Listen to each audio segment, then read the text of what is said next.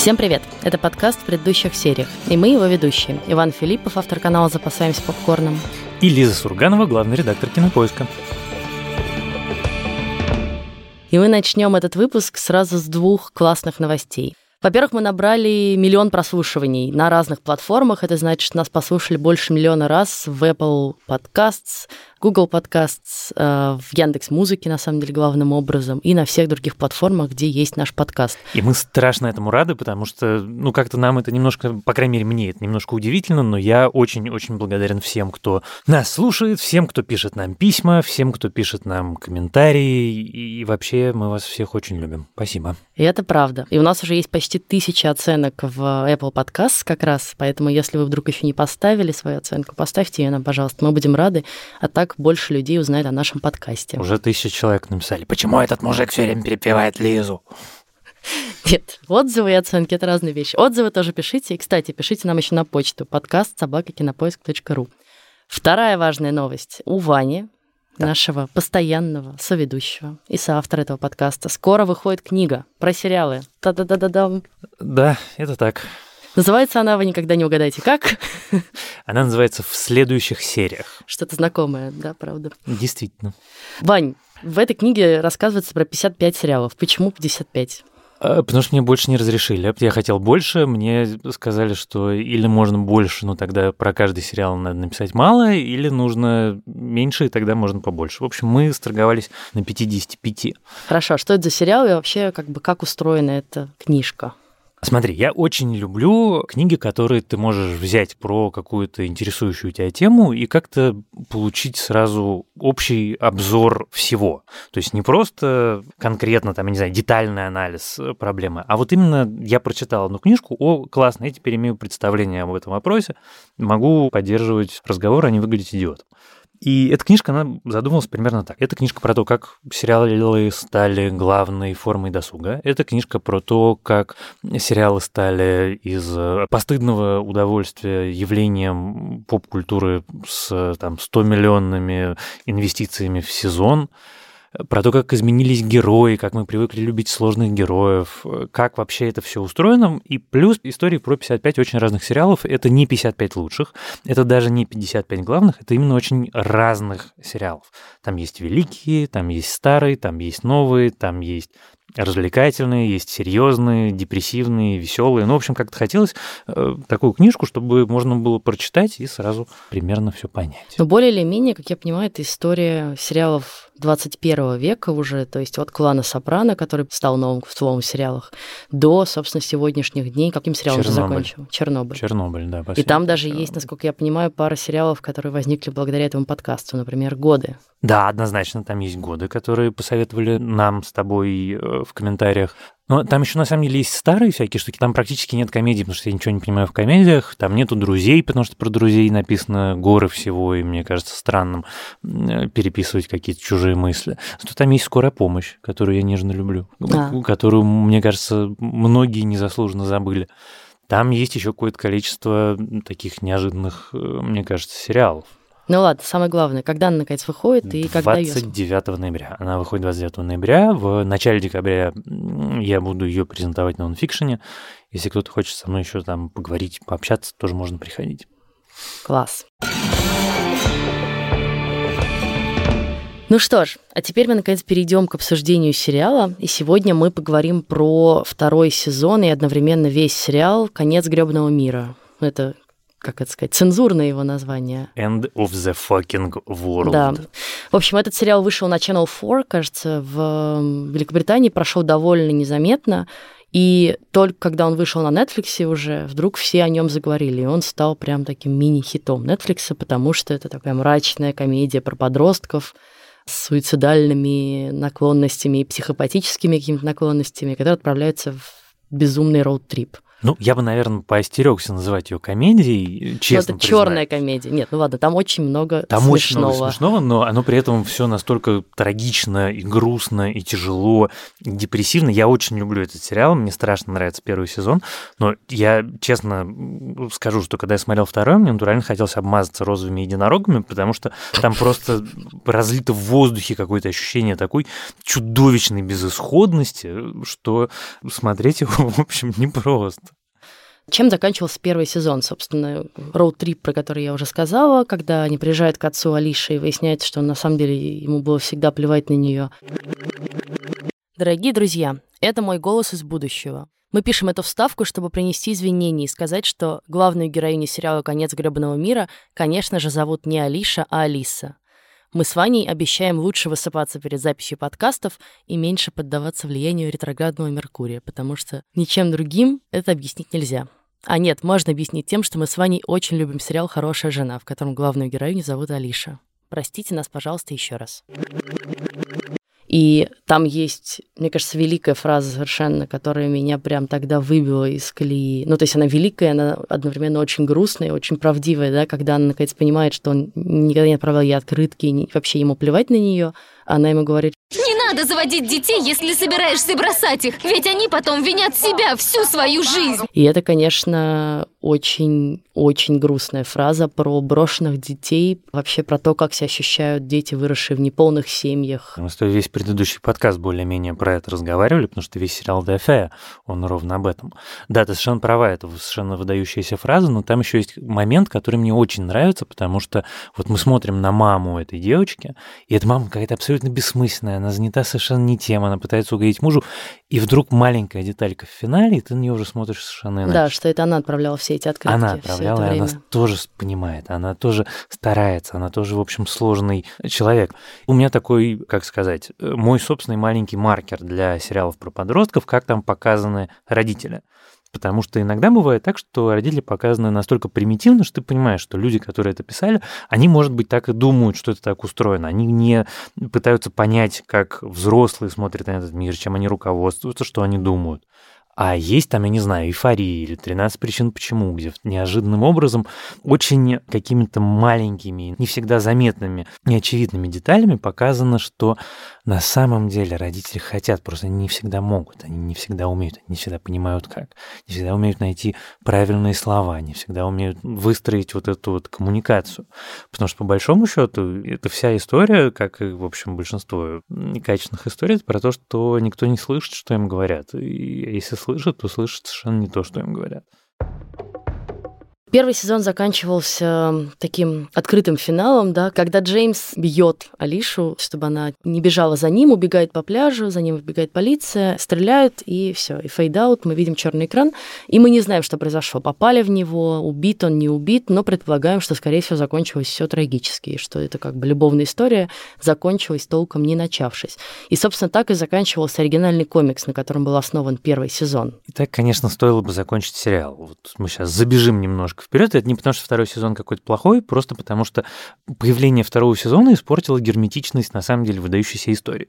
И ну, в общем, да, это была такая история про Бонни и Клайда, да, которая, ну, в общем, да, как бы не требует объяснений никаких. Мы все более-менее поняли, мы поняли, что они нашли важного для себя человека вот в другом, да, и что вся эта история была про одиночество и про поиски хоть какой-то любящей души.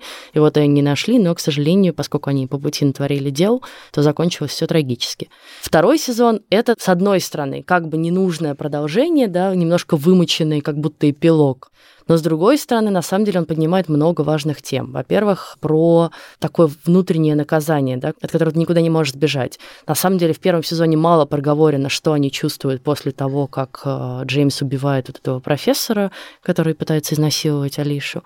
Понятно, что ему тяжело, но в целом мы на этом долго не задерживаемся. Дальше все опять переключается на их отношения, на семью, на отца и так далее. Ты же сказала про профессора, который пытается ее изнасиловать, и у меня неожиданно это все срифмовалось да. этой чудовищной хотела это обсудить тоже позже. Жуть какая. И мы на самом деле понимаем, как сильно это травмировало их обоих, ну, потому что, очевидно, ни один из них на самом деле не был готов к такой жестокости, ни один из них Особенно не был готов. Джеймс, который так выпендривался и который да. так всех собирался поубивать и ни один из них не был готов к такой Декстер травме. Думаешь, мы не наказаны? Я все время в том доме. Всегда в той комнате. Оттуда не выбраться. И мы видим Алишу в состоянии близком или, ну, на самом деле, в состоянии депрессии, да, когда она буквально не знает, что ей делать со своей жизнью, и от безысходности, и от одиночества, и от, видимо, тоски выходит замуж вдруг. Ну, мне на самом деле жалко мальчика, за которого она выходит замуж, потому что мальчик там единственному прилетел вообще ни за что. Он, он милый. Он учит детей плавать на каное, и у него на все есть свое мнение. Знаешь про Финляндию? Ее не существует. Это земельный массив, выдуманный русскими во время Холодной войны. Ясно. А он милый, симпатичный, хочет дом, семью, Но детей. Такое тоже бывает, это, это правда, к сожалению. Ну да, ну просто мальчик жалко. Я ну, как понимаю, это называется? Бывает. Ребаунд когда вот ты пытаешься как-то ну, восстановиться за счет отношений. Да. Ну, нет, у некоторых он затягивается, знаешь ли. Ну, в смысле, ну, под венец тащить это как-то, мне кажется, не Я прям знаю такие истории. Такое тоже бывает. Люди пытаются избавиться от тоски разными способами. Это понятно. И на самом деле, вот ты сказал как раз ключевую фразу, что первый сезон был про то, что измученным одиночеством людям нужно доброе слово и попытка понять вообще от кого угодно. И в этом смысле очень интересно начинается второй сезон, что появляется новая героиня, которая абсолютно классический пример вот именно такого человека. Австрия. Вена. Китай. Пекин. Демократическая республика Конго. Киншаса. Латвия. Mm. Латвия. Киев. Ты словно по лицу меня ударила. Мама всегда хотела, чтобы я поступила в университет. Она не училась, потому что забеременела то есть которую всю жизнь мучают. И как обычно это происходит с детьми, у которых мамы думают про оценки, это происходит якобы из благих побуждений, и вот жизнь ребенка превращает в ад. В результате человек настолько не знает, что такое любовь, что, оказавшись за пределами родительского контроля, хватается просто за первое проявление, которое на самом деле, если бы он был ребенком из семьи, где его любили, то он бы никогда в жизни к этому профессору ни в какой дом не поехал бы просто вообще никогда. А тут вот эта вот измученная девочка, соответственно, становится... Причем она становится же его жертвой, на самом деле, самым ужасным образом. Он подчиняет ее волю. То есть мы ну, видим, да. что вот он умер, а дело его живет, что она настолько отравлена им и его отношением, что она тащит всю эту историю дальше и сначала убивает из ревности эту девушку, потом она хочет наших героев убить. И вот она, на самом деле, все-таки главный герой второго сезона, по крайней мере, для меня, потому что в случае с мальчиком, мальчик в втором сезоне теряет немножко как сказать, индивидуальность свою. Ну, то есть вот такого, как мальчик из первого сезона, мы видели мало на экране. А с другой стороны, такого, как э, Джеймс стал во втором сезоне, мы видели более чем. Ну, пожалуй, да. Они Нет. дают ему вот эту вот удивительную детальку, что он все время ходит с урной с прахом своего отца. А что сделаешь с отцом? Развеешь прах или будешь таскать как талисман? И изумительный финал у этой истории, когда они под мостом пытаются развеять прах, а прах промок. Но кроме этого он, в общем, ничего особенно из себя не представляет. А, я согласна с тобой, что, в общем, в центре этого сезона скорее Бонни, да, героиня как раз новая. И эта история актуальна вдвойне. Во-первых, потому что действительно многие родители по сей день так воспитывают детей, считают, что это нормально, и дети дальше всю жизнь считают, что наказание и любовь это, ну, как бы, это одно и то же, или это очень связано, и что того, кого ты любишь, надо наказывать, и это нормально, это его воспитывает и делает лучше, да, и потом воспитывают так своих детей, и мы это наблюдаем просто поколениями, вот эту uh-huh. несчастную историю про то, что надо пороть, чтобы выросли хорошие дети. И мать ее э, ужасная, да, примерно это же с ней делает. И вторая, действительно, ставшая неожиданно остро актуальной тема вот про токсичные отношения и про довольно сумасшедших взрослых мужчин, которые, значит, манипулируют просто молодыми девушками, каким-то их вниманием, и начинают с ними спать, обманывать, э, не знаю. А потом все это приводит к какой-то трагедии, Мы видим же в этом профессоре безумном, когда он пытается изнасиловать Алишу, какие-то задатки такого очень жестокого, очень манипулятивного человека. В смысле, какие задатки? Ты чего? Ты Ну, не забыла задатки. всю эту историю с тем, что он просто натуральный маньяк. Это же очень важный момент из первого сезона. Там А, в никакие смысле, не задатки. находят, он да, эти все эти штуки. натуральный маньячило. Мне очень нравится, что сериалы, это вот как раз, кстати, штука из книжки, я практически таким образом книжку и выстраивал, что сериалы — это не просто развлечение. Сериалы меняют мир, в котором мы живем. Мне страшно нравится, что сериалы начинают говорить про то, что когда 50-летний мужик спит с 20-летней студенткой, это неправильно, это не отношение, как у нас любят говорить, двух взрослых людей, которые добровольно. Это неравное отношение. И вот эта история из второго сезона «Конца гребаного мира», она блистательное подтверждение. Это абсолютная манипуляция, это абсолютно зависимые отношения. Это отношения, в которых один хищник, а второй жертва. И жертва абсолютно уверена в том, что она все делает самостоятельно, и что это любовь, и что, значит, она сама его выбрала, и все на свете. А мы, зрители, знаем, потому что мы как бы и видели ее предысторию, и видели его предысторию. Мы как раз, в отличие от нее, никаких иллюзий на этот счет не питаем. И на самом деле я, конечно, очень надеюсь, что как можно больше девочек посмотрят этот сериал, и в следующий раз, когда профессор предложит им что-нибудь этакое, пошлют его к чертовой матери. Но это, конечно, еще немножко про такую страшную харизму, да, мы видим, что он обладает каким-то таким магнетическим воздействием на людей, да, действительно обаятельный, но это такой страшный фасад. А почему ты не студентка?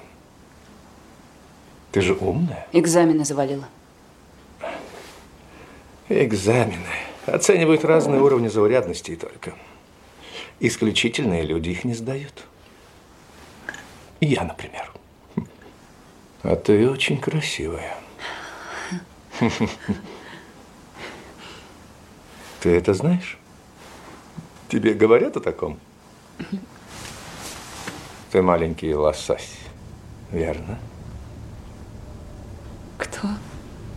Хочешь плыть против течения?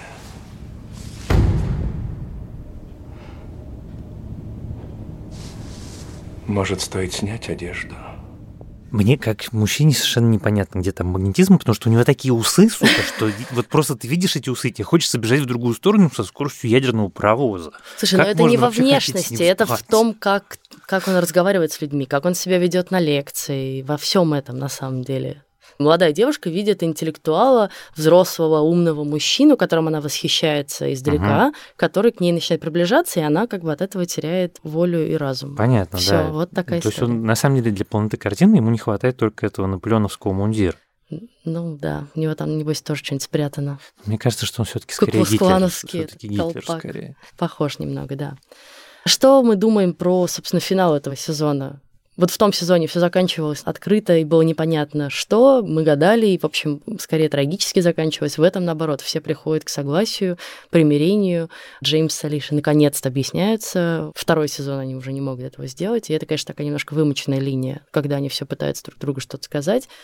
Но, наверное, объяснимая, учитывая, что они оба очень сложные ребята, травмированные тоже отсутствием любви, на самом деле, или проявлениями этой любви. Потому что, как ты правильно сказал, мы видим, что на самом деле их родители их любили, и мы это видим во втором сезоне еще больше. Да? Там ма- мать, да, Лиша, Да. во-первых, к ней как-то становится ближе, она пытается ее всячески вернуть к обычной жизни, помогать со свадьбой. Папа, Своим да, собственным способом, разумеется, Да. разумеется, вот как бы свое понимание счастья и все остальное. Но и папа тоже очень трогательно себя ведет и как-то пытается, идет на курсы, да. Папу помнишь? ужасно жалко. Вот это вот вообще сцена, когда он говорит, что папа в основном ел или плакал иногда одновременно, это прямо очень смешно. А про финал второго сезона я э, думаю примерно вот что. Что исходя из финала второго сезона будет сезон третий, и меня это очень расстраивает. А мне как раз кажется, что не будет. А мне кажется, что не потянут дальше. Ну, Мне прям кажется, с другой стороны, потянут, зачем? ну это что там еще корова, рассказывать? её- Вот они как бы снова нашли друг друга, они вместе, они наконец признались друг другу в любви, и вроде как. Ну, вот точно так же, как после первого сезона все надеялись, что не будет. Ну, по крайней мере, большинство людей, Да, но открытый финал предполагает все-таки, что ты можешь дать ему разные варианты развития. И там мог быть вариант, что Джеймс выжил, да, и вот дальше что-то происходит. Вы знаешь, какой я третий сезон посмотрел? Что прошло 30 лет. И вот... Это уже сериал The Affair начинается опять. Ну да. И они своих детей. детей воспитывают, и, И те такие же конечно. психи. И они наконец понимают, какими они были Противными подростками. Моя подруга ближайшая про этот сериал сказала вещь, которая, на мой взгляд, самая точная, что это сериал про то, как важно в жизни найти своего психа. Мне кажется, что это на самом деле абсолютно идеальная и максимально емкая формулировка, которая определяет оба сезона. Слушай, ну вообще на самом деле вот вся эта история про то, что э, сериалы начали разговаривать с нами про детские травмы, которые очень важны, и главное про то, что мы все во взрослом возрасте эти детские травмы заново исполняем уже со своими детьми, это супер важно, супер актуально, и побольше бы про это разговаривали. Ну да, и, собственно, только за этот год вышло несколько выдающихся как новых, так и старых так сериалов. Старых сериалов это да, и «Половое воспитание», которое мы обсуждали, и «Эйфория», и «Очень странные дела», которые, конечно, гораздо более... Странные. Не странные, но скорее они детские, да. Там все таки еще нет таких прям проблем. Пожалуй, там есть только с Eleven какая-то история с травмой и таким преодолением и тем, как вообще ей быть в этом мире, а все остальные пока живут ну, не с тем... знаю, я, кстати, не до конца уверен. Играть им в подземелье драконов или уже не играть? Не знаю, но мне кажется, тем для Нет, ну есть еще, конечно, Will, который да, переживает вот страшную травму. Но она такая фантастическая, что с ней очень сложно себя ассоциировать все таки Понимаешь, Мгм. не всех из нас похищал монстр из потустороннего да, измерения, и мы там жили за стеной. С точки зрения того, как сериал выстроен, вот то, как меняются рассказчики, все эти коротенькие шутки, монтаж, музыка изумительная, он, конечно, такая совершенно штучная вещь. То есть даже во втором сезоне, который моими глазами все-таки послабее, чем первый, ну так, решительно послабее, все равно видно качество. Это никогда не скучно смотреть. Мне еще очень нравится, что там такое большое количество разных отсылок, особенно во втором сезоне. Ну, по крайней мере, наверное, просто я из первого уже смутно помню, я давно смотрела. Но э, помнишь, они шутят, что, значит, э, похоже ли это на кино? И Алиша говорит, нет, если бы это было кино, мы бы были американцами. И тут же немедленно, как бы у тебя масса кинематографических сцен, где она выходит в белом платье на дорогу, и это какой-то фильм ужасов. Да нет, ну где они, значит, вообще ну, как бы похищают фактически невесту со свадьбы, и это выпускник. Мы сегодня тоже пол- полдня вспоминали с редакцией фильм, где герой ездит с урной по Америке, и вспомнили, что это фильм «Элизабет Таун» была такая, ну, довольно проходная мелодрама с Орландо Блумом, но он возил прах своего отца по Америке, как бы у них был такой роуд-трип с урной.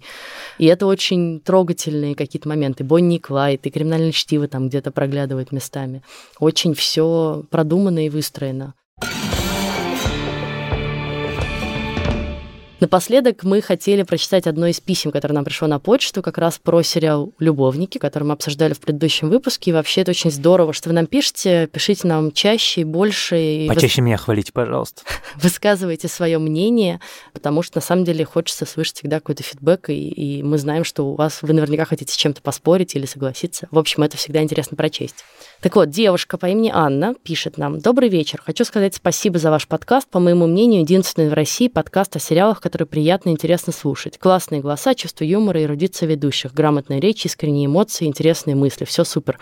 Единственное, иногда так не хватает возможности вступить в диалог с вами и другими слушателями, углубиться в обсуждаемый вопрос, где-то еще покопать рядом с тем, что вы уже раскопали. Вот как раз для этого мы и предлагаем вам писать письма. Так вот, девушка Анна продолжает. Например, по теме последнего выпуска про любовников. На самом деле, то, что сказала Лиза про костюмы и их различия в разных версиях, это прямо очень важный пласт рассказа о героях, как они воспринимают себя и друг друга, что у них на душе в тот или иной момент.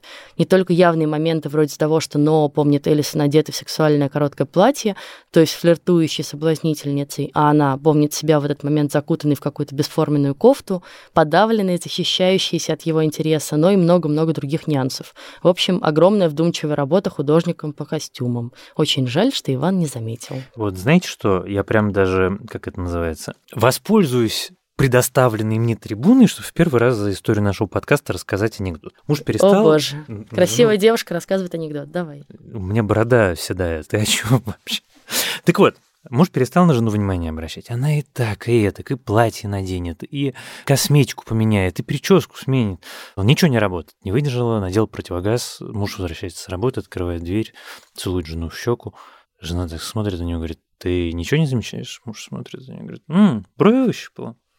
Так вот, это анекдот про меня, поэтому, когда я говорю, что я не замечаю что-то про одежду, я, в принципе, на это не обращаю внимания. Я не... В моей системе координат одежда — это вещь какая-то, на которую нужно смотреть, а можно не смотреть. Я вообще люблю, когда ее нет на девушках, поэтому какая разница? Простите. Спасибо. Прекрасный анекдот. Почаще, пожалуйста. Что ж, ладно, на этом мы закончим наш сегодняшний выпуск. Пишите нам письма. Покупайте мою книжку. Пишите нам письма. Покупайте мою книжку. На почту подкаст собака кинопоиск.ру. Пишите нам отзывы в Apple Podcast, ставьте оценки, как мы уже сказали. Также можно нас слушать в Яндекс Музыке, там тоже ставить нам сердечки. Можно нас слушать в Google Podcasts и на всех других платформах, где есть подкасты. С вами были Лиза Сурганова И Иван Филиппов. А в следующем выпуске мы обсудим сериал «Хранители», который... Которым ни хера не понятно. Всё, исчерпывающее объяснение. И напоследок, раз уж мы так много говорили про то, сколько прослушиваний у нашего подкаста, сколько оценок он получил, мне кажется очень важным сказать, наконец, что подкастом этим занимаемся не только мы с Ваней, но и еще небольшая команда из нашего продюсера Жени Молодцовой. Которая абсолютно потрясающая. На самом деле, мне кажется, что правильно сказать, что занимается этим Женя, который иногда зачем-то пускает в студию нас, чтобы мы здесь вели свой разговор. И звукорежиссера Геннадия Фина. Да, и мы Спасибо всем им. очень благодарны. Пока. Пока.